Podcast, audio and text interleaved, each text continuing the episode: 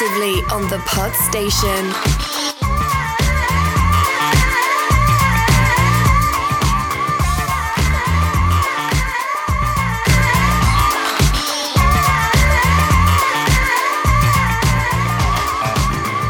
Welcome, listeners, to another episode of Disco Fever, Season 3 of Star Trek Discovery, Episode 7, Unification Part 3. And once again, the two marks are delivering an irreverent review, providing you lively debate, conversation, and social commentary. Has Discovery employed a hormonal teenager to pilot the sperm drive? Will Book need to improve his sexy pillow talk? Never mind the shortage of dilithium. Will we have enough Kleenex for Stamets? What secrets will be revealed from the introduction of these new species, the Vulcans and the Romulans? How many times will Leonard Nimoy be wheeled out to course correct the show? All this and much more will be unpacked in this week's episode. Let me introduce my friend and co-host, Mr. Mark Pollard. Hi, mate. How are you doing?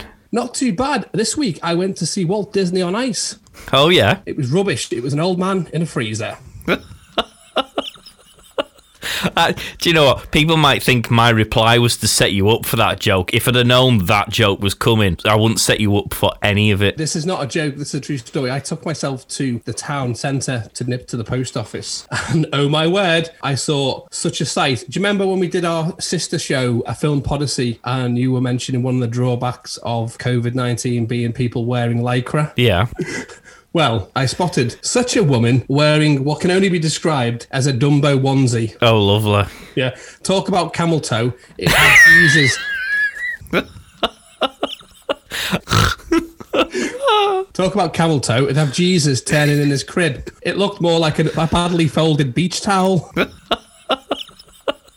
Oh man. Uh, I've got an apology to make. You're not aware of this. I, I feel like a bit of a sham when you introduce me as your co-host because that implies that there's an equal lifting on the show in terms of contributions and the like. Just before we went on air, Mark nipped off to heat up his coffee in the microwave, and unbeknownst to him, whilst he was doing that, I was writing my notes for the show, which now constitute one, two, three. Four, five, six words and an ampersand if you can count that as a word as well. So you you may be doing some of the heavy lifting today, mate. Well, luckily the episode isn't too involved, is it? In my defence, and I appreciate it's a, a weak one to begin with. in my defence, I've only watched it once. I normally watch it twice. I normally enjoy the event first time round, and then the second time round I make some notes. But I've had to nip out to do some stuff today, so I didn't have the luxury of watching it a second time. Hence my failure to make notes. Although my notes are not usually that detailed to begin with. If you dial it back from next to no notes to not an even an opportunity to write those pathetic excuses. So I'm going from my head. If this goes slightly wrong, my apologies. This is going to be exciting. But with this in mind, people, you may want to listen to our previous episodes in which to make a comparison as to how inept I am today as opposed to normal. And if you want to do that, you can catch all of the shows on all of the major podcast platforms. We're on Apple, Google, Spotify, Deezer, TuneIn, Stitcher. If you subscribe, when the shows drop, it'll automatically download onto your device. Now, we've got another channel called Picard Talk where we talk all things Star Trek Picard. We're dropping these episodes on there and vice versa going forward. You can actually subscribe either to Disco Fever or Picard Talk and still listen to all of our usual weekly nonsense. If you want to give us a follow on social media, Picard Talk, we're on Instagram, Facebook, and Twitter. We insist that A, you give us a follow because it's always nice to hear people's thoughts. B, let us know what you think both of our show and indeed of Star Trek Discovery. Feel free to insult us, feel free to give us your thoughts and your comments. Every opinion is welcomed unless it's offensive, in which case, well, we'll either delete you or take you to task on it, I suppose. I don't know. There's nothing wrong with healthy, intelligent debate on things. Not that, to be honest, I'm particularly game for that. If, if people have an opinion, I'm usually quite happy just to go, cool, fair enough. That's fine. Yeah. and move on with my life. Give us a thought, give us a follow, and check us out. And obviously, if you do feel so inclined, and it would be very nice if you did, if you could give us a review, that would be good. Not least because it gives the show a bit of exposure. More people can find us then, and hopefully that will increase listenership, and hopefully will mean we can do more of this, if indeed that is something you want. Now, tell me this and tell me nothing else. Did we have anybody come back to us on our poll? I'm just checking that, and the answer is We didn't get any comments, but we did get some votes this week. An incredible five votes on the Twitter poll. Wow. I know I was bowled over. I mean, it's five more than we got the week before, so baby steps. It seemed that 40%, the majority. Oh, five. Thought it was a good episode last week. Also, the show. no, the Star Trek Discovery Oh. show. Although it's not necessarily a poll that I would hang my hat on, given there's only five people who've given us a vote. Oh, come on, people. Do us a favour. What happened to Captain Hollywood? Did he not come back to us? He did come back. I mean, I don't know whether he didn't listen to the show. No, I'm bitterly disappointed. We gave him plenty of shout outs, did. didn't we? yeah, he was our number one fan. I'm checking Facebook to see whether we got any of those. Again, probably should have done this before we started the show, but alas, I was as organised in doing that as I have been for everything else. We have, in fact, had a comment on the Facebook. Richie Brewer, I'm not sure hasn't commented before, but thank you very much, Rich. You may be the star of our show this week. He says Cobra Kai is how Picard should be following on from TNG. Now, not necessarily relevant for a Star Trek Discovery conversation, however, valid point. Not watched Cobra Kai, so can't particularly comment on that. Discuss. Maybe we should message back and ask him to elaborate on why. In all the vastness of television that I watch, I have not watched Cobra Kai. We also had some comments from Colm H01, who says, I think his Section 31, as in the guy with the specs from a couple of episodes ago, and the Admiral came across as a bit of a dick. as did most of the Starfleet staff, aloof, arrogant, and condescending. So, yes, thank you, Colm H01. I agree with you there. Yeah, point we've made in previous episodes. Well, thank you for getting back to us. And Robert Doyle says, Mr. Body Horror himself. Don't get that. You might have to explain that, Robert Doyle. It's all good. There are people alive, and it would appear there are people who do occasionally comment. It might be a mistake, it might be by accident, but they all count in my head. Like when you put your phone in your back pocket and bum dial somebody. Well, to be honest, it's a bit like when people say hello to you in the street, and I immediately class them as a friend because I have so few. or I just run away. They're usually trying to sell me something like save a blind dog. Should we get stuck into the episode stuff without further ado? I guess I've got loads to talk about from my notes. This will be an ideal episode to edit. I'll have this done while we're doing it. Well, if it takes the same length of time as your normal editing process, then look forward to listening to it next Christmas, people. Should we do a synopsis or do we want to give our initial. Let's do the synopsis first. Let's be professional about this, Mark. So the synopsis is while grappling with the fallout of her recent actions and what her future might hold, Burnham agrees to represent the Federation in an intense debate about the release of politically sensitive but highly valuable burn data. Discuss. What did you think about this episode? Mm, wasn't overly impressed, if I'm honest. Really? Yeah.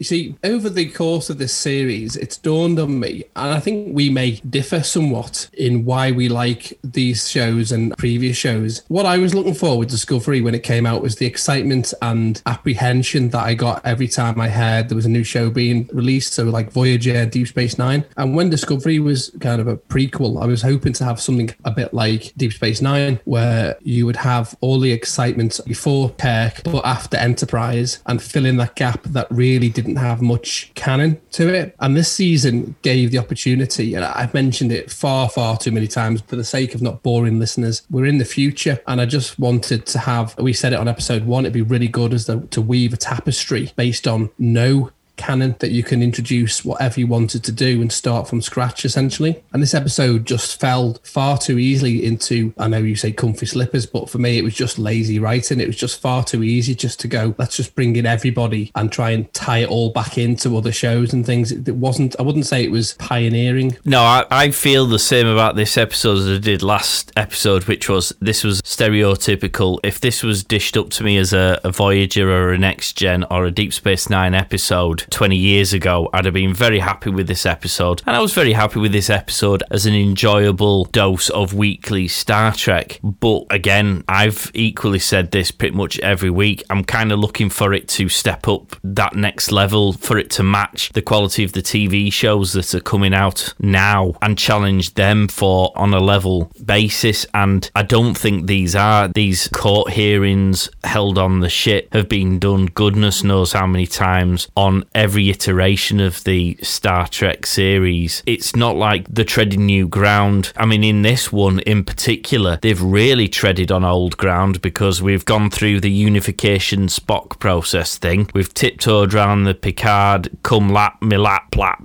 Ninja Warrior Nun thing. There's nothing new and exciting beyond a few measly morsels, and that just leaves you feeling difficult to explain because I don't feel disappointed because I again I enjoyed this episode, but the only way we're going to keep on making more Star Trek series is if they attract more new viewers, if the shows become incredibly popular, and I mean popular beyond the existing Star Trek fan base who have existed for the last 20 years and no TV production company or whatever it is has deemed it necessary to provide us with TV series. So, in order for them to continue to want to produce this material, they need to be getting more viewers and generate more revenue in order for it to be seen as a worthwhile exercise. And so, my concern is that if this show doesn't attract new people, it will die a death, and so will the Star Trek rebirth. And if that happens, then we as existing Star Trek fans are going to miss out. Whereas if they're constantly pushing the boundaries and they're constantly bringing in new faces and there's that momentum, they're going to want to produce more Star Trek stuff. And that for me is just amazing because, you know, just keep on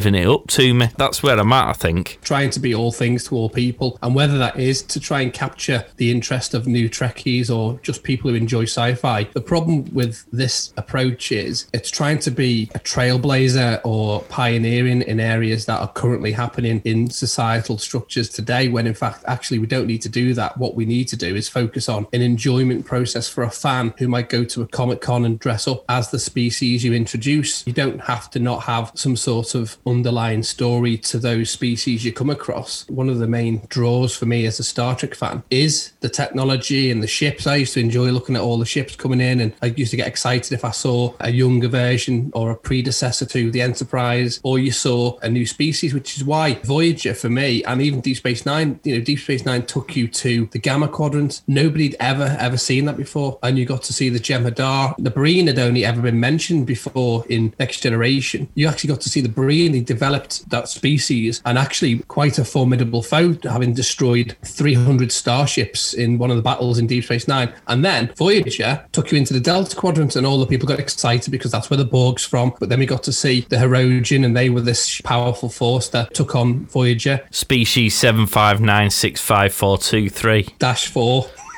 In fact, actually, the reason why that was trailblazing is because it was the first time they'd used CGI for a alien species, and everyone was like, "Wow, that's really good." But then you also got the continuation of the Borg. Now, you might not like the Borg, but if you do, you just got a bit more of the history. You got to understand their structure and, and how their hierarchical system works. And you still had every week, you still had a dilemma, and there was still a good episode, and a bad episode. There was always a filler. The one with Tom Paris becoming an amphibian wasn't one of the great ones. Each episode, it developed the crew, and it was obviously on its own. So it was dealing with isolation and, and how you form alliances and build friendships and things like that. I was hoping Discovery was going to be a bit like that, particularly this season when I found out they were in the future. What better opportunity for writers? If you're in the creative room, we've literally got a blank canvas, guys. What can we do? Why would you not want to create new species? You wouldn't get any criticism because no one's got anything to refer to. All this seems to have done is they've just gone through the filing cabinet of 1960s Star Trek and just pulled randomly things out and gone, yeah, let's just use that. I don't want to continue to bag on it this season or this show because people listening are probably going to think, well, we don't even like the show. What are we bothering doing? This season, because I'm trying to keep it, I suppose it'd be nice to keep it positive, but this season very much feels like we're setting up for season four. That's what this feels like a layup to the slam dunk of season four, insofar as we're visiting all the bog standard, formerly Federation planets to see where they're up to. So we've visited Earth, we've seen what they're like, we've visited Vulcan, now Ni'Var, and seen what that's like. It feels like we're going around the sort of the founding planets to see where they're up to, and then by the end of this season, we'll know why the Federation is in the state that it is, why the founding member planets are where they're at, and then season four will probably come to a big climax of where it goes from this point forward. And that's kind of how it feels at the minute. I mean, I was never a big fan of the Vulcans anyway. I mean, Spock was a legendary character, and I know they're supposed to be, but the Vulcans I always found really irritatingly snobby and superior. And as a result of which, I didn't particularly find them a very interesting race because obviously the lack of emotions and then the way they did things, it was always sort of left our characters, the characters we were following, very frustrated and, and agitated by their lack of whatever it was that it was causing the problems. And I always felt that frustration with them, and therefore I've always associated a negative vibe towards them. So I wasn't particularly asked when they were like, "Oh, we're going back here." It's like, oh, how many times have we been to this planet? Because particularly because Burnham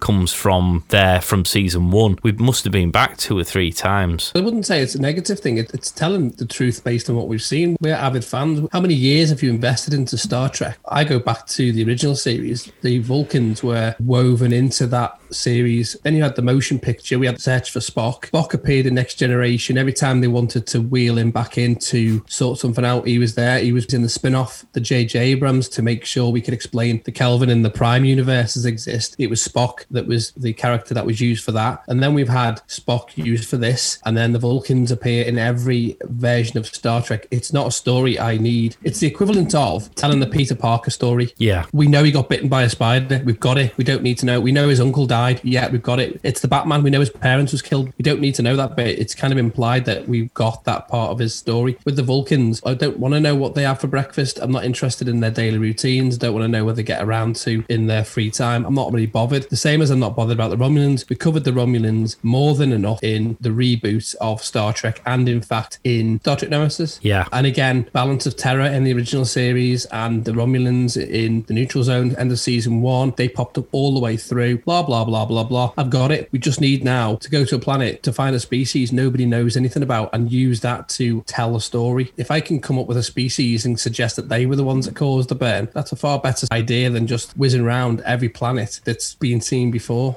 Sticking with the Vulcan Romulan scenario, obviously, this is picking up on the story threads that we found out about in Star Trek Picard, which, of course, was the Romulan planet went supernova. The Federation, led by Picard, put vast resources into trying to save and relocate as many Romulans as possible. The whole Romulan society collapsed because, to begin with, they were totally suspicious of any scientific suggestions that Romulus was at risk. And then by the time they did accept it, it was too late. And then they tried to cover it up. And then when the cover up came out, it was even too late. It was just a shit show. Uh, which pretty close to where we're at with pandemics and but anyway we digress. At this point romulans are a lot warmer towards the federation because the federation did very much go out of their way and certainly because of picard were very much at the forefront of trying to help romulans solve this problem. The vulcans of course in the end picard ended up quitting over it and this is where the picard series picks up.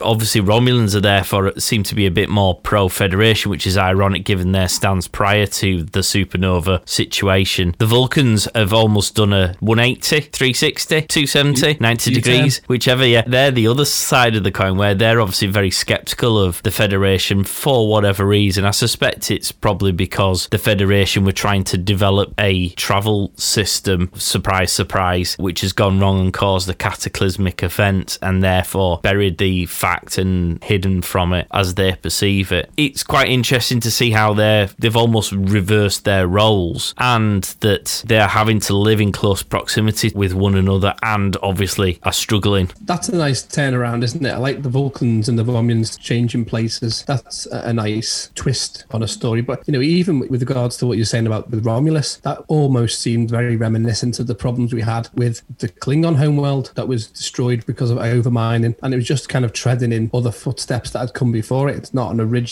story. It, gets fatigued over time. Interestingly, you know what the word Ni'Var means? Go on. Well, I would have done if I'd done any research. It means two forms. It's a word that came up from the magazine in 1968, Spockanalia. It was referenced as a ship in an episode of Enterprise called Ni'Var. Okay. My life doesn't feel enriched. But then again, it's obviously going to be an interesting storyline development insofar as seeing how that may encourage or otherwise those societies to try and come back to the Federation. Obviously, the Vulcans don't seem particularly enamoured with the idea. The Romulans probably are more encouraged, A, because they might feel a bit warmer towards the Federation because of how they helped, but also perhaps because the Romulans were almost refugees as a result of this supernova. Therefore, I suspect the balance of power on the planet is very much in the Vulcans' favour. I suspect the Romulans are the poorer race who have less access and might get prejudiced more because of their backgrounds, and so there will be that underlying feeling of dissatisfaction, which perhaps they would hope the Federation, with its principles of equality and opportunity, will give them a chance to rise back up to where they were prior to these problems beginning. It's an interesting political debate to have introduced to us, although I would probably say it's not a new one because it's very much what we find in Picard. Yeah, I would agree. It's definitely a debate that's raging on, isn't it, between the two shows? Interesting you mentioned equality, Stamets and Tilly. Well, yeah, a very rough segue, but on the basis that I haven't got that in my notes, let's talk about that because that is probably one of the most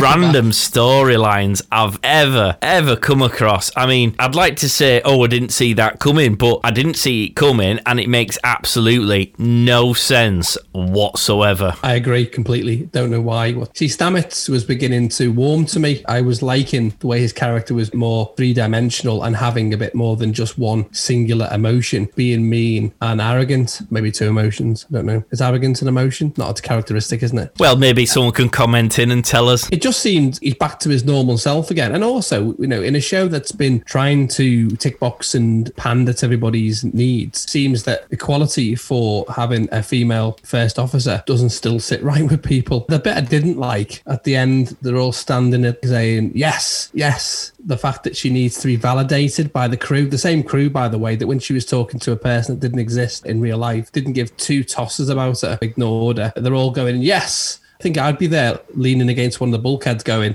no. If I was a member of that crew, nothing personal against Tilly, were she my crewmate, but I'd be absolutely furious if I was a higher ranking, more experienced officer and was to have been overlooked without any conversation or explanation from the captain as to why an ensign with no experience whatsoever, by what she's had on the same ship that all the other people who've been overlooked have had. It's all right, Saru, yes, but you bravely went into that wormhole and you didn't have to. It was a brave thing to do, and therefore you do have the experience. Ignoring the fact that there's however many hundred other people on Discovery who did the exact same thing. So they've got the same experience that Tilly has, on top of the extra experience because they've been around longer, on top of the higher rank that they've earned through the hard work and experience and knowledge that they've acquired over the course of those years, only for the low ranking, inexperienced ensign to be basically bumped up to second in command, having never been given the captain's chair, particularly when Saru or Burnham Upanovsky somewhere. It's never really been Tilly who's taken the seat. It's always been one of the other bridge crew members who names we still don't particularly know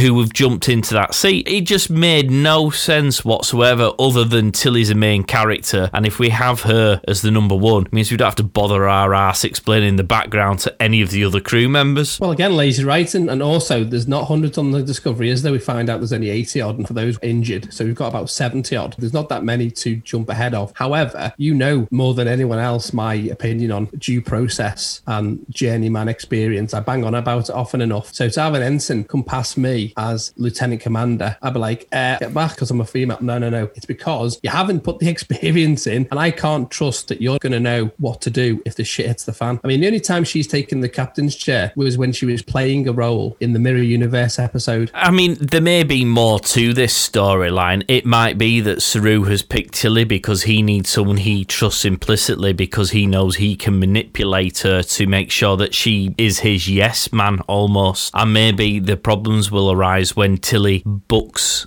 against Saru in his approach. And it'll be interesting, I guess, to see how he responds to having an ensign saying, No, you're wrong, you're absolutely wrong, and everyone feels the same way as me. And then how that then develops. But it's just stupid. I mean, Burnham is a million miles better as a number one than Tilly. And so if Burnham can't be trusted for legitimate reasons to do that job, any number of people, I mean, you've got bloody Culber, who, quite frankly, seems the most level minded, politically astute, diplomatic, intelligent, and capable officer. He could have done it. You've got Stamets. Well, I probably wouldn't have Stamets. That's a bad example. I mean, you could have any of the bridge crew who have obviously shown themselves capable. And then, worst case scenario, you've got Dave Transporter, who's probably got more experience than Tilly. Even Dr. Pollard. Get Dr. Pollard in. Pollard for power. That's what I say. But now we've instead we've gone from a really wet behind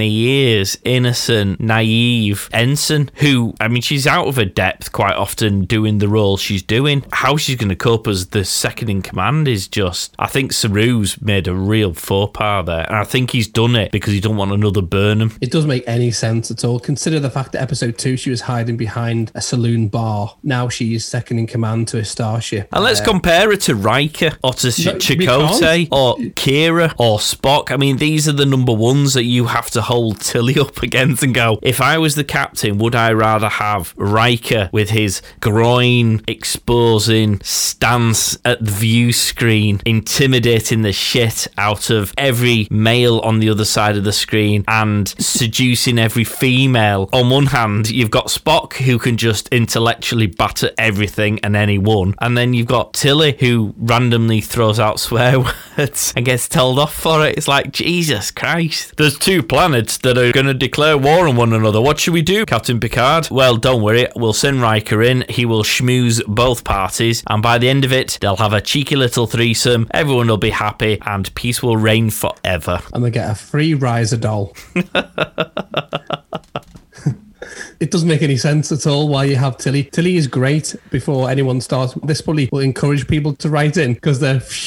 That We loved it. Tilly's one of my favourite characters. Let me put that on the record. Tilly absolutely should remain as Tilly. I love Tilly. More Tilly is not a bad thing. Tilly in second in command of a starship with better people able to do the job. My thoughts are simply A, it's a stupid storyline, or I think it's to show Saru's insecurities with his own leadership because Burnham is such the anti Saru in his opinions. A bit like Spock and Kirk, really. They embraced their differences and they used each other very much as a yin and a yang. So when Kirk wanted to just run off, sleep with all the aliens and blow shit up, Spock was there to rein him back in, and vice versa when Spock just wanted to talk to people until they fell asleep, whereas Kirk knew that the only way to deal with this was to blow shit up and sleep with all the aliens, then they went that way, and the two of them used each other as counterpoints. They both had the same principles but came at it from different angles. Burnham and Saru are exactly the same. They come at it from different angles, and one of them is usually right on a situation, and what they should be doing is having a debate over that and deciding. And if that means Saru has to accept he's wrong or has to change his thoughts, and indeed Burnham vice versa. And I suppose the argument is Burnham isn't necessarily capable of doing that. But that's kind of how it should be. Whereas Saru, he doesn't have his gangling, gangling ganglia hanging out anymore. Maybe his testosterone dropped off with his ganglia. He doesn't want to have to have that heated debate with somebody. And so he feels that if he says to Tilly, this is what I think we should do, Tilly will be too inexperienced and perhaps more hesitant to disagree with him than perhaps anyone else would have done on the ship. based on what I was saying last week about him conforming, wanting to impress the new Starfleet. She says to him, doesn't she, is it because you think I'll be easy to conform to? And I think that's the reason he says no. I'm going to call bullshit on that. Amen. Because he's been overlooked every time because Burnham's been first officer, he knows more than anyone the chain of command and the hierarchical structures and everything else. So why would you go against everything you know, everything you've seen before, and you've personally experienced being handed over command position, and then go, who do I know who's got the least experience on the ship? There's the alien, the guy with 15 eyes. I'm sure he's a higher rank. I mean, Dr. Pollard would be a higher rank because he's the doctor. She. Uh, you know why? Because I keep thinking it's you. Ah, it's not. Not. That's a shame. If you gave me a scalpel, I'd be suggesting that even if both your legs are broken, you run as hard as you can to get away from me.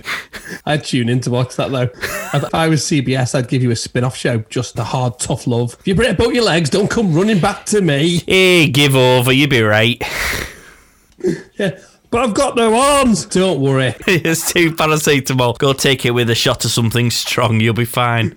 Do you know what? Even if he'd have done like Dr. McCoy was in the original series, who was a buffer between Spock and Kirk, similar as Dr. Crusher or Deanna Troi, Picard was well and truly fortunate because he had two people who could be buffers and he'd bimble into the ready room and say, you know, this is what we're doing. And Beverly Crusher would sort of swoon and say, oh, do you think that's a good idea? Well, you see, that's that's a really good point you make, and actually, that's an interesting dynamic that I don't think we have in this show. You have the Kirk and Spock, but then you're right. You say you had McCoy, who's sort of a mixture of the two. He very much approached either or Spock or Kirk to tell them they were being a bell end when they were being a bell end. In Next Gen, you obviously had Troi and occasionally Crusher to do that with Riker. Certainly Troi with Riker and Picard to do that. In Deep Space Nine, you had Dax, who would come in and she would act as the intermediary when Sisko was being a bit of a bell end or if Kira had gone off piste. There's actually always been that third wheel to balance the yin and the yang that I was talking about before. And yet, because there is a definite shortage of key characters in this show, any with substance that is, we don't have that third wheel, do we? No, so decisions being made are absolute and final. It's a thing you'd have in real life anyway. Because how many times do you ruminate on something and ask for a second opinion? In my businesses, I always have a business manager, and certainly when I was a lawyer with my firm, there was me and Sam. We would discuss the decisions, and we actually always had our business manager as that third wheel, so that if we needed to, if Sam and I didn't agree on an approach, which wasn't all that common, there was a third person to go. Well, actually, I agree with Sam. She's more likely to be right in this case. There was that because that's how you operate, isn't it? I will always think I'm right. I always do. In fact, I don't think I've ever been wrong in my entire life on anything ever. And I suspect you are much the same way. But we occasionally would need a third person to go, well, you're wrong, Mark. At which point I'll go, I'm assuming you're talking about the other Mark and not me because I've never been wrong in my life. And if they go, no, you, Mark, I'll go, well, all right, I'll let you off with this mistake, but I'll climb down just on this occasion just for the sake of peace. That's how you operate, isn't it? We are saying the same thing. I'm agreeing with you. You should have said that at the outset and you could have saved yourself some oxygen. Well, if you'd have listened to what I said, What? I was right. I wasn't listening. Say that again. Hi. You're breaking up. You're breaking up. That's what I'm saying. There's always a third person to adjudicate or provide that buffer in real life. It would make sense to have that dynamic in another Star Trek show where you'd have the third person, but it just seems that everybody on the ship is making final decisions to hell with the consequences. They are the captain. Well, I actually thought Culber was starting to fill that void because he was taking a more significant role in these episodes. He was trying to lead Saru on the mental health of the crew. He was obviously dealing with Stamets insofar as they're a couple anyway, but he was working with Stamets whenever he's got a problem because he's the doctor, he's the go to person, whilst other people have issues. So he actually could have very well filled that third role, but he's nowhere to be seen here to be going, Saru, really? Tilly? You sure? I thought his role when that was happening was ideal. It made perfect sense to do that. Although he's not a counsellor, it was the next best thing to do that. They've seemed to have just ticked that box and moved on now. And even Reno, who doesn't take any nonsense, when they were doing the Jefferies tube and she was on painkiller medication, she doesn't take any nonsense, but she does it in a humorous, kind of banterish way. Wouldn't offend anybody. Where's she? You mean Reno, who's been through the same as Tilly, in addition to surviving on a, an alien planet where all her other crew members have died and perished on her own, as well as being senior to Tilly? You mean that one? That one that would have been probably next in line for the chair. Where do we think Saru falls into this? Do we think come the end of this season there's going to be some serious question marks over Saru being the captain? Oh, we're not in any doubt, are we? How many times does he get overlooked? He's good as a character. He's not a captain. He's too much of of a purist, I feel. And I think as this season goes on, he's going to gradually realise that the Federation isn't the Federation that he left behind 900 years ago. And actually, their morals and their beliefs aren't quite what his are. For example, there's going to be a decision that needs to be made. Saru won't make it, whereas someone like Burnham would make it. And at that point, Starfleet are going to go, Burnham, you're up because we need you to do what you know is the thing that needs doing. Saru, you can go sit over there and have a nice conversation with somebody because that's all you want to do. Be mm. diplomatic. He's a people pleaser. He's the kind, if you were in a relationship with him, he'd be like, What you want to do? His girlfriend would say, Oh, I don't know. What you want to do? And he's like, oh, I don't mind. I'll do what you want to do. He's like, No, make a decision. You know, I'm not with you because of your gang dealers. I'm here for you to be a person who knows what they want and can make a decision for both of us rather than me constantly keep saying, Let's go down the pub. I don't know, you know, I, I think he does do that. I just think his sole focus every time is to try and be diplomatic on everything and to ponder and be cautious with his approach to everything. And sometimes that isn't the option that you have. And sometimes I feel his natural tendency is to avoid conflict and to avoid making the risky decision unless he's forced into have to doing it. As a diplomat, he is pretty impressive. I mean, when he has these conversations with the like of the Vulcan president, it's lovely to sit and listen to him. I, I do sit and think if I could be that diplomatic whenever I open my mouth, then maybe my life would be a lot easier. He does have skills, and there's no doubting. I think he's a good captain, but he needs that second in command to keep him on his toes and to keep pushing him and not to let him rest on his laurels and make the easy, safe, non confrontational decision just because that's the thing that the good boy does, as opposed to the one who goes, mm, We should be doing this. But like Picard, I mean, Picard generally followed the rules, but even Picard occasionally knew there was only one way to solve the problem, and it was to break the rules. And to hell with the consequences, I'll deal with them after I fix the problem. Well, yeah, and the other thing as well, don't forget, he's only been a first officer for a couple of years. If you think about how many years Riker was first officer, he was seven years in the TV show and then the movies. So he's probably been first officer for maybe eight or nine years. So he's got that level of experience and being tip of the spear, involved in diplomatic missions and obviously engaging the Borg. He's been involved in all of these things. He's got a wide range of experience to be able to deal with things. Saru has had three years total. One of which has been led by a lunatic Lorca. That's right. Technically a renegade first officer. He's not had the experience. uh, So I'm not sure what the protocol is for promotion within Starfleet. Um, Well, given how easy it is to become the head of security, I don't think I don't think there is a particularly rigorous promotion system. Certainly, going by the Tilly example that we've just experienced, the mind boggles. I'm not thinking that that's going to be a successful project at all. No. The other thing that I had, which I just thought was poorly written, we've now managed to answer the question of where Burnham's mum is, but then also wheeling a Picard link, tie it into the next stage of our painting by numbers episode. Well, I mean.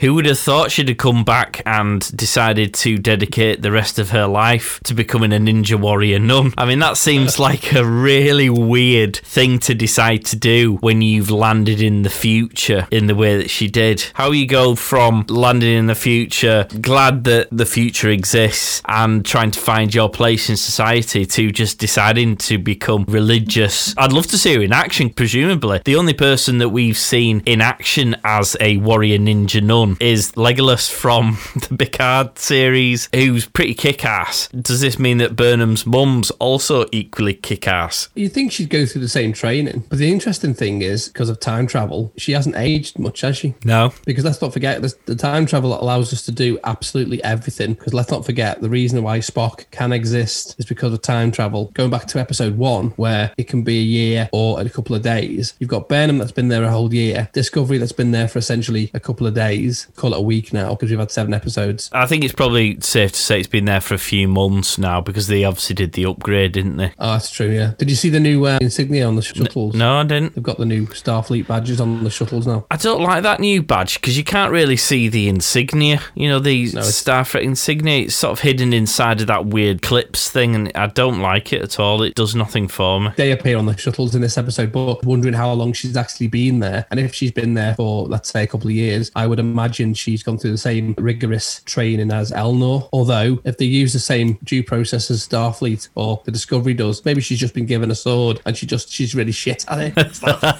We'll we'll give her the job of defending Burnham because because she can't do anything else.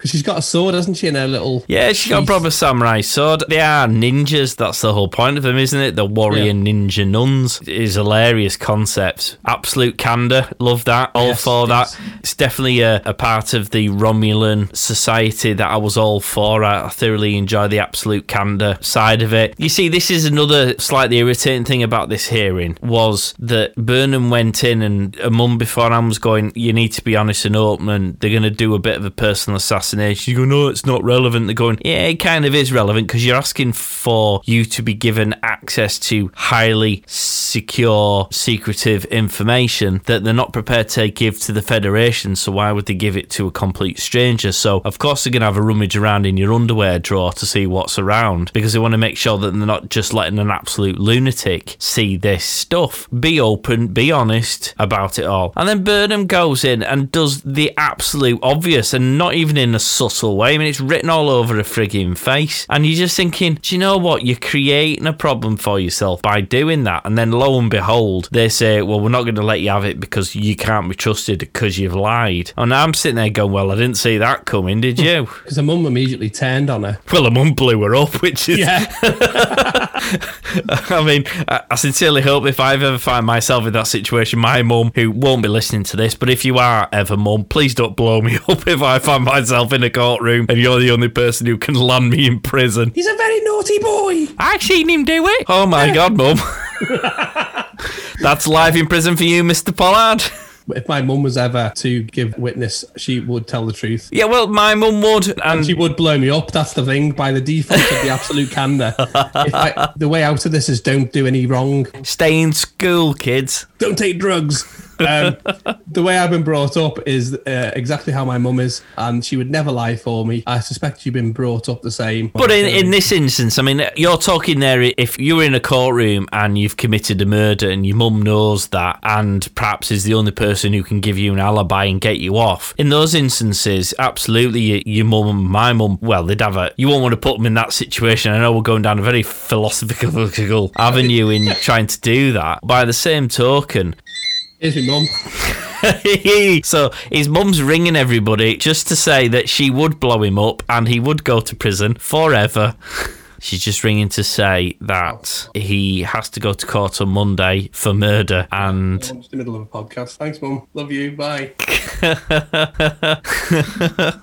very much my mum probably would battle with herself but at the end of the day if i committed a murder she'd probably come to the assumption that i'm a danger to society because i did it and therefore it's as much in my interest as everyone else's for the truth to come out that's not what happens in this instance we're talking about whether or not a scientist can have access to scientific information in order to make a determination based on science about something scientific it is is not like Burnham's done something wrong. She's asking to have access to something, and for a mum to basically blow her up and ruin the whole thing mm. just by not being able to, I don't know, just stay quiet. It's not even like don't tell the truth, just don't fucking say anything. Yeah, no, agreed. Where do we think the Burnham mum thing's going? Because it seems like she might just be an occasional revisiting character. I don't think she's going to play any significant parts in these shows. Sadly, I think what you and I have both said, uh, and again, it gets boring to repeat it. We've ticked that box now. We've found a mum. That was one of the singular questions from episode one, based on the story arc from the previous season.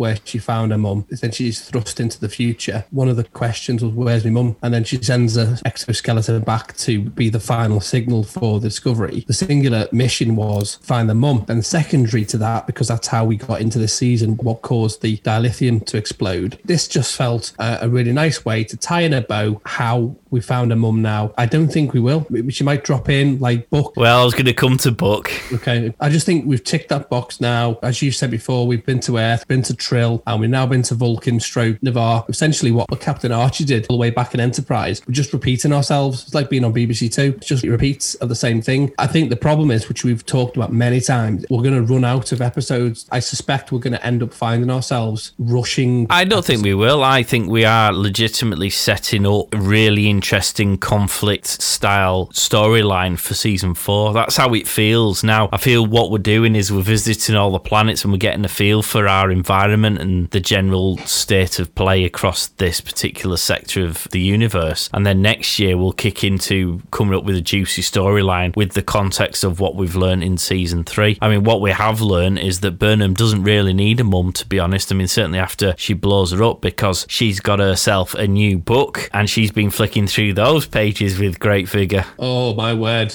Yes, well read. A well read, a worn book. Yes, she smudged him, The spine has been well and truly bent and oh. creased. ruined his spine.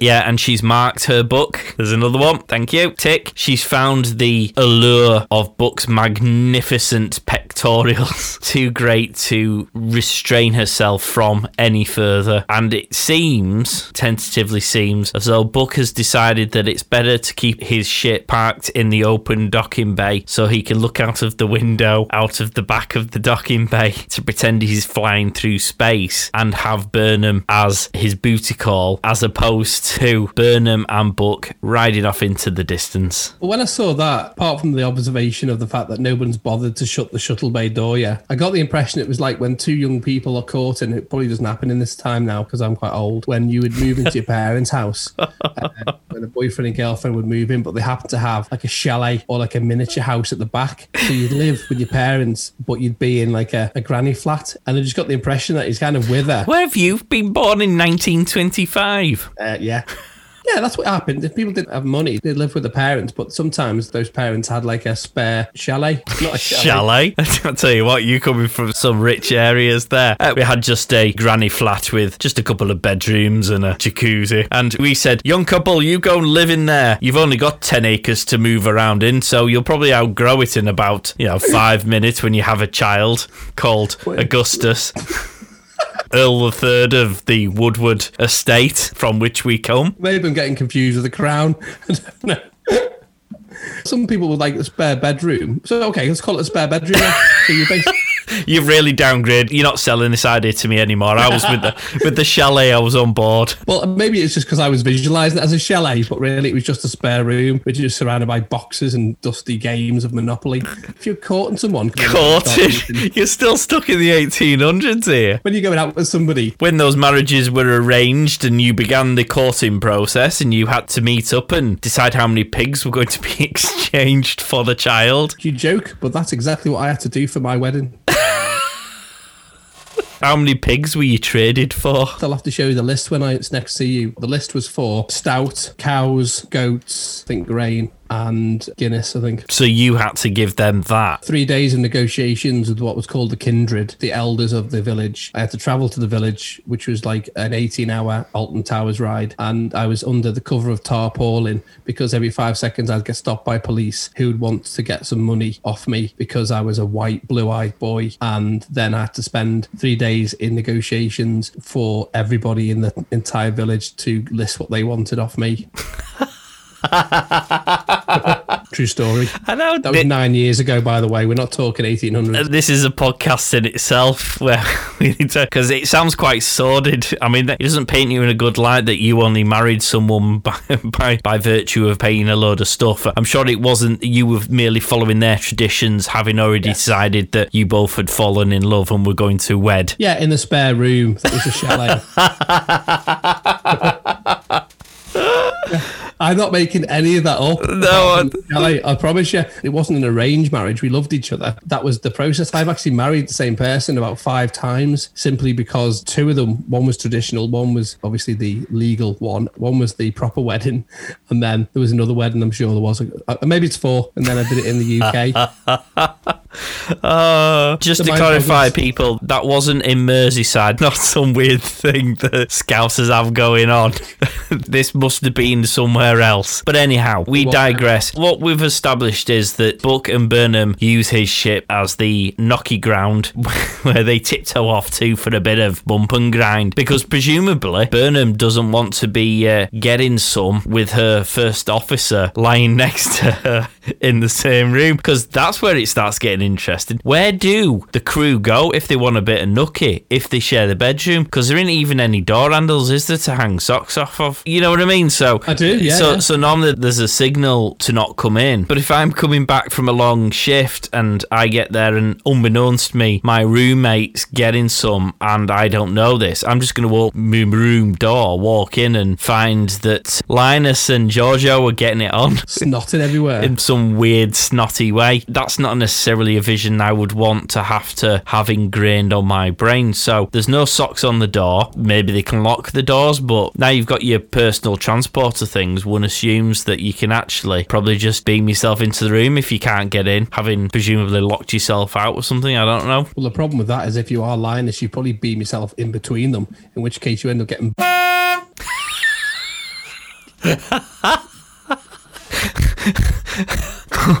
Finding yourself caught in the middle, so to speak. Yeah. you transport right in the middle of the do and end up finding yourself penetrated in ways you, you hadn't expected when you were just coming home to have some tea. You get more than that. You get a bit of dessert as well. It- have you heard the joke of Superman and Wonder Woman? no. He flies in, he sees Wonder Woman lying on the top of the building naked. So Superman flies in, decides, you know, have a bit of a go, and then flies off. And she says, Who was that? And the invisible man says, I don't know, but my arse hurts.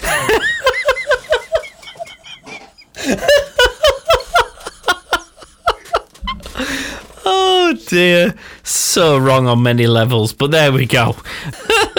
we got Saru, who I think's made a rod for his own back by picking someone who he thinks is going to be pliable, and I don't think Tilly will be. Tilly's in a bit of a sticky situation because as soon as she needs to pull rank on her mates, she's going to have a real job doing it because I don't think she's got the experience, and I'm not sure she's necessarily got the bottle to pull rank on her mates when needs be. I'm not sure the crew will respond particularly well when she does it. Burnham still isn't entirely convinced she wants. I mean, I know she seems to want to stay, but I suspect Book at some point is going to get itchy feet and he's going to want to go, and then she's going to be torn, isn't she? It's a weird dynamic because she was upset with Burnham because of the way she left it. Well, this is going to be a daily situation. She's going to have to make decisions that affect her whole crew. And the thing with leadership is it's an interesting dynamic leadership. Everybody wants to be the leader until they have it, and then they realize It's just a shit comes- sandwich, isn't it? Absolutely. And that means then you've got to treat people in the best interest of their well being, that they won't recognize that. And then they'll get upset with you and start self cherishing. And then you've got to explain to them because it's leadership. It's horrible being the leader. Everyone wants to be it because they assume it's great because you can tell everyone what to do and you can delegate jobs and it's dead easy. What they don't realise is you're first in, you're last out, and then when there's a horrible decision that has to be made, it's you who has to be the bad guy. You can't be people's friends because we used to have this debate again about like your staff, and I was like, I can't be friends with the staff as much as I would like to because I had some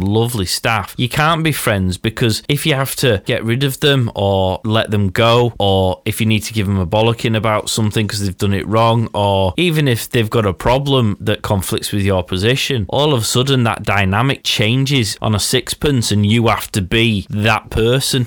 And it's very difficult to do that if you've put yourself in that emotional situation. And I just don't see Tilly having the tools in her toolbox to cope with that. There's a lot of people vying for the chair, isn't there? Uh, you've got the Burnham renegade rogue approach, clearly knows how to handle herself. You've got conforming Saru, who just wants to please everybody. But then Tilly, where it's all brand new territory for her, but she doesn't want to upset people and she's not qualified or experienced in any shape or form. It'll be interesting to see what how this season rounds out, really. Are we a bit sad that we're not seeing more of Reno? Because Reno has been fabulous in every single scene she's had since she first came into the show in season two. And yet I feel that I don't get anywhere near the dosage of Reno that I want or indeed need. I made a note, in fact, saying that I think we need to see more of Reno. She wasn't even in this episode, was she? When everyone was standing in the engineering room going, Yeah, we're- we're on board, Tilly. She wasn't even wasn't there, was she? Cast your mind back to all of the classic treks. Every episode, all of the people in the episode were there in some form or another. They didn't just kind of drop in. You always saw Chief O'Brien or you saw Kira O'Brien. The story wasn't particularly about them, but you could see that they were going on their normal daily routines within the Deep Space Nine space station. You go into Quark's bar, you see Morn, you go to the Dabo tables, and you'd see the Dabo girl, I've forgotten her name. They'd all be part of your journey. Yeah. Whereas this one just seems to be that they throw a pile of names into a bag, and then the episode writers go, right, we'll just pull some names out, and they're the people who are going to be in this episode, and we'll try and work out a story around it. If you're on the ship, particularly with a crew that's as small as the one on Discoveries, it's reasonable to suggest that you would probably bump into these people, even if it was just in the corridor.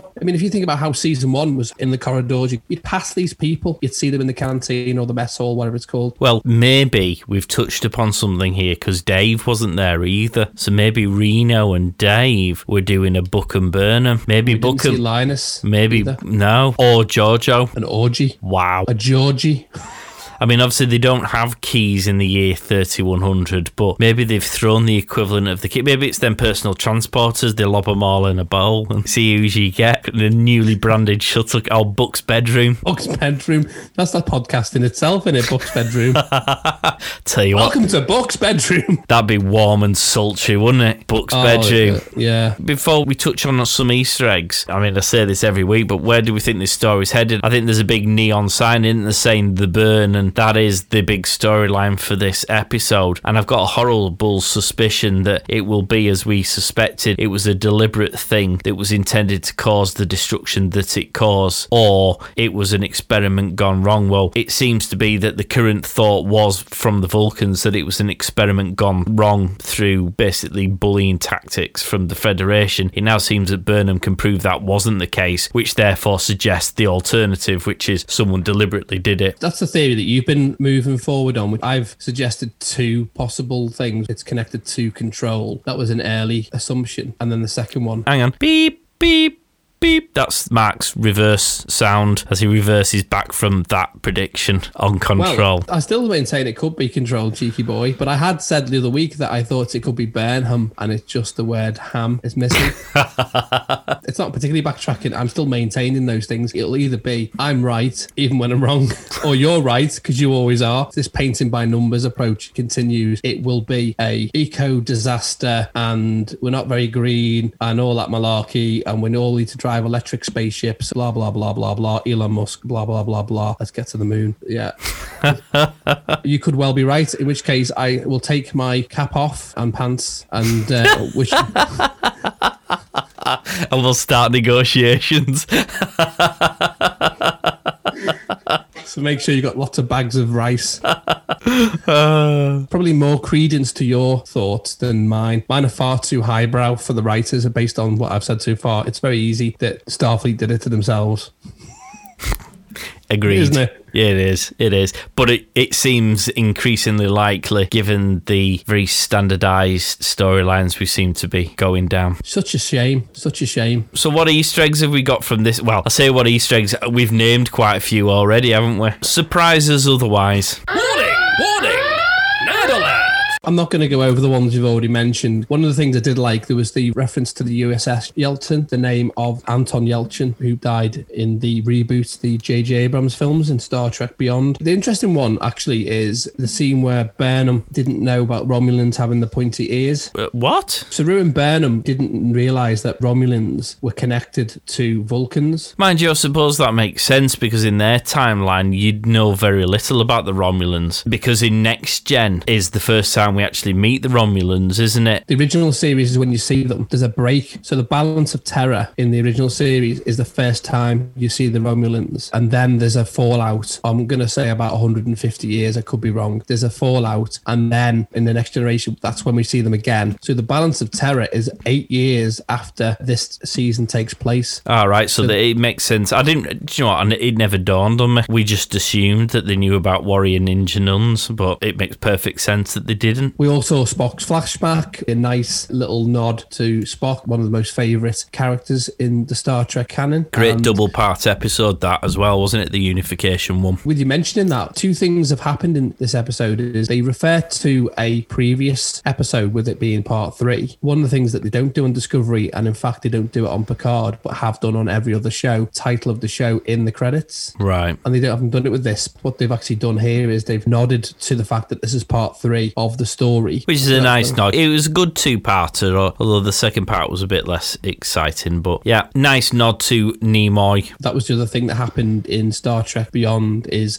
Spock had died in that year and Anton Yelchin had died as well. I think that's the reason there's been a delay in Star Trek 4 because I think it affected quite a lot of the cast quite badly. They couldn't afford Chris Pine and Chris Hemsworth's wage bill, could they? I think that was the main reason. At the time, I think they're all back on board now, but there's been a bit of a hiatus in the production. Coronavirus will have driven down them wage demands, won't it? no one's got any money, so you can do it for tuppence halfpenny or nothing. That's a valid point. I think all the actors now will do it for a pound and a pot noodle. I want 500 million pounds for this. And everyone's, all the owners of the studios are laughing their tits off, going, I can't believe you think we've got 500 million quid. We haven't made a film for like 18 months. and the films that we have made, we've paid about twice the cost of the budget in interest on the bank loans we took out to make the bloody thing in the first place. Oh, they've sold them on to streaming service. Yeah, we sold them to BBC, one for a fraction of the price we would have made on tickets. £2.50. Yeah. Because it was a Spock Vulcan centric episode, there was a lot of nods to existing canonical reference to the needs of the many, live long and prosper. Fascinating. It was like one of those games you have with your mate. I don't know, you say a business network or say on a podcast, and the challenge is to get as many songs from ACDC into the conversation as possible without letting on. It felt like that when they were throwing these Vulcan sayings and proverbs. You saw the Vulcan gongs and the fire reference, which is from Amok Time and the Search for Spock. The needs of the many, as I say, got mentioned. So all of these were thrown into the episode. They also threw in mention again of the temporal accords, which we'd heard previously, which links back to an episode of Star Trek Enterprise. And then Spock's death. This is an interesting thing. Starfleet records are obviously wrong because Spock fell into a black hole in 2387. That was the time when the Romulan supernova happened, but they don't know he actually went back to 2258, which meant he in the J.J. Abrams reboot. Quick question then, just before you go on from that. So I'm confused now. Which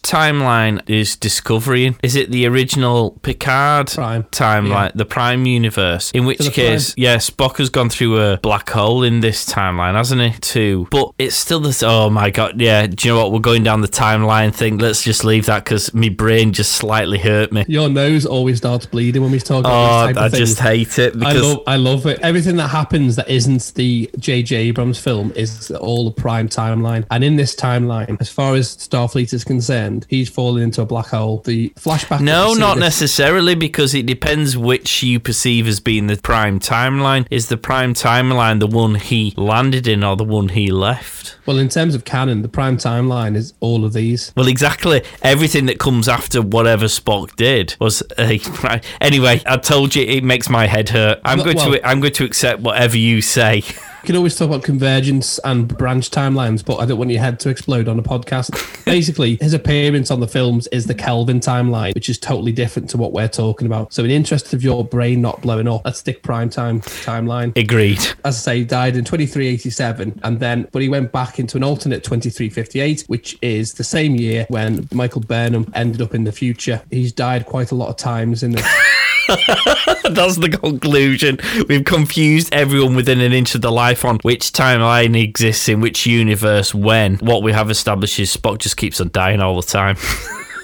Well, as I began the episode, we keep wheeling him out, and he keeps dying because he died in, in the Wrath of Khan. yeah. And then we had to go and find him. And then he died in Next Generation, but then he died also in real life. But then he also died in Star Trek, the J.J. Abrams one. He's died a lot of times. I hope I get the chance to die that many times. The implication being that you've got an extended life, not that I want to go through the pain of dying multiple times because that doesn't sound as nice. Was it the episode in Heroes where one of the people just dies and then comes back? Yeah. Essof 4 gets mentioned, a planet that was in Discovery, and the, the crew tried to capture the Red Angel on this planet. It does baffle me about the lack of interest that seems to get shown by every species thus far about the drive propulsion system that Discovery uses to basically drop in at any point in the universe. One assumes, given the circumstances everyone finds themselves in, that there will be a slightly higher demand or a greater desire to try and find out what it is, how it works, you know, some espionage going on. And there doesn't seem to be any of that, does there? Everyone seems, oh, like, wow, that's pretty good. And then they just leave it there. And it's like, well, I'd be looking at how I could replicate that to use for my own benefit. Absolutely spot on. If you think about the cloaking device that was being used during the Dominion War, it was Section 31 that was trying to have it off because they weren't allowed to use it, were they? Because of the Treaty of Algeron. Then you had all of the people trying to steal the technology. And now here you've got something that surpasses a cloaking device because why would you need to cloak? You just appear. Plus, you've also got the malleable matter, whatever it's called. You're now quite a formidable foe. The last one I had was Burnham mentions that Surak was the founder of Vulcan Logic. As people will know in canon, the original series, in the episode Savage Curtain, Surak fought with Kirk and Spock alongside Abraham Lincoln. Uh, and that concludes this week's Easter eggs. Very well done, mate. So, we should give our scores for the episode. Would you like to go first and give us your overall opinion? I'm going to give this a five. Wow. Wow, wow. I'm not going to praise poor behaviour.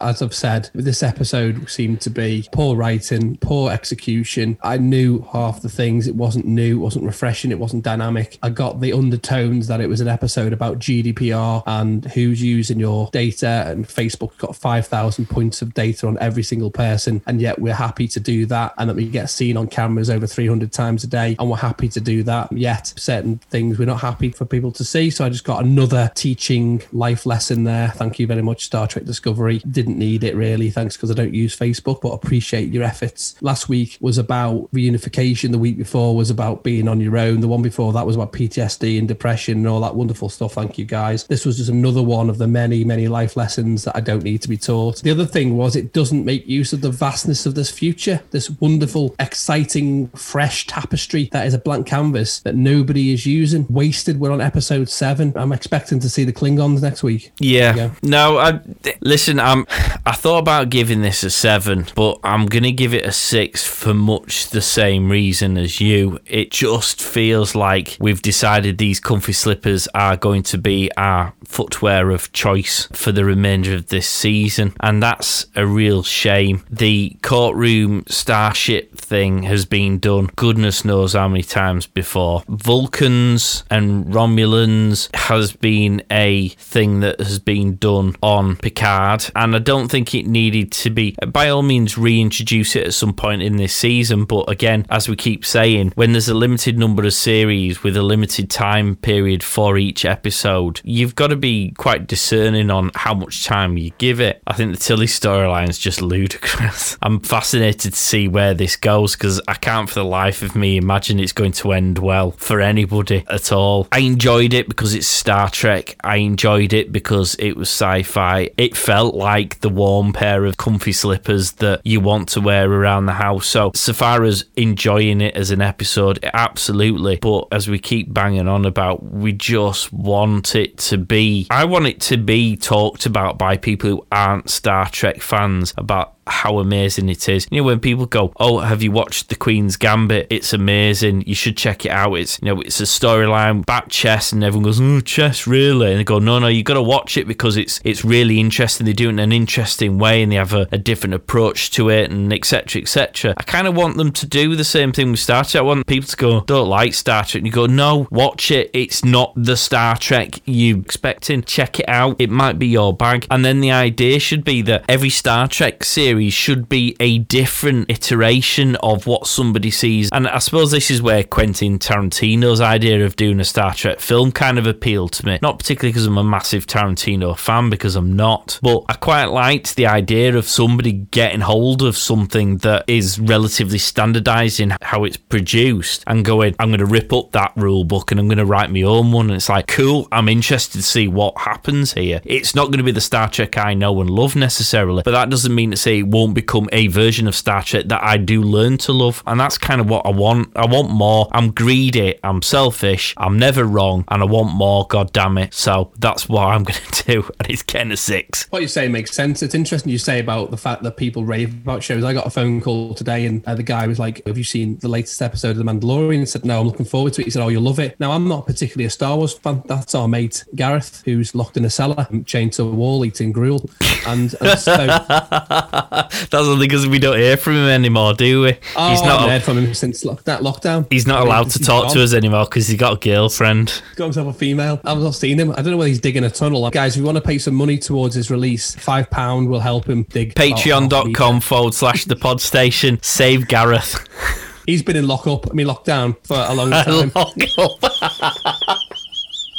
Genius Freudian slip. Save the Gareth one. This is a show that has no modifiers, zero modifiers. It taps into all the things I love about 1970s Star Wars, and I'm not a fan. Gareth loves Star Wars. He's the equivalent of us on Star Trek, and it just tells a story, and it's great. People are raving about it, and you mentioned the Queen's Gambit. I was on set the other day, not on the Queen's Gambit, but somebody was mentioning it exactly how you said it. They were like, "Oh, it's about chess." Like chess, and it's like, "No, no, you've got to watch it. It's really good." Exactly what you said happened. Yeah. I'm not talking to anyone apart from you about Star Trek because half the time I'm just sucking my teeth, thinking, "Come on, people, let's stop wheeling in Spock and just tell a good story without any modifiers. It's fine. You ain't going to prison for it. It's good." Now, interestingly enough, just to go back to last episode when we were feeling a bit upset about the Orion, there is in fact precedent. Orion antennae can in fact grow back. Ah. There's an episode of Enterprise where you know our friend who has been probably more characters in Star Trek canon than anyone else, the guy who played Weyoun and he played Shran, I think it was in Enterprise. It's his character who gets tortured and has his antennae um, Yeah. cut off, and they grow back. Our sadness towards this guy who has been mutilated probably hasn't been mutilated. Although I think what's happened is these writers who've been sitting in a skip with a quill haven't bothered and speak to Rick Berman. Rick Berman, I don't know what you do, mate. Get off your caravan holiday and start writing because we need you back, my friend. Well, my missus, who's absolutely not a Star Trek fan whatsoever, she thinks I'm a dick just for watching it. She actually got into season one because it was very different. I mean, maybe that says more about her sadomasochistic approach to life that when lots of people were getting killed and wars and torture and stuff, she was well in for it. But she's got bored. She got bored of it sort of mid season two, and that was largely because those slippers kept on coming out of the cupboard, and because she wasn't a Star Trek fan originally, all the things that got me into Star Trek to begin with don't appeal to her. Now, the problem is she's the audience that these studios need to keep on justifying paying the money it would cost to produce these shows. People like me will watch it regardless of whether it's amazing or not because that's just how we are. We enjoy it enough where it's worth watching, even if we moan about it afterwards. We're not enough of an audience to pay the bills, and Jawa know that because we had a 20 year gap between series, which suggests that if we were a cash cow, people would have been milking that within an inch of its life in that 20 year intervening period. And the absence of that suggests it's because they need new audiences. And attracting people like my missus to watch it are the kind of people you need to do because she's all for watching something if it's good and new and interesting. So, yeah, it's a shame. Hopefully, the next episode will kick on and in some other way. I mean, I haven't seen any teasers or prequels or anything I about saw a bit of a teaser because I watch it on CBS Online, and there's a bit of a teaser. Nothing to write home about. I mean, we don't get to see Burnham milking Book.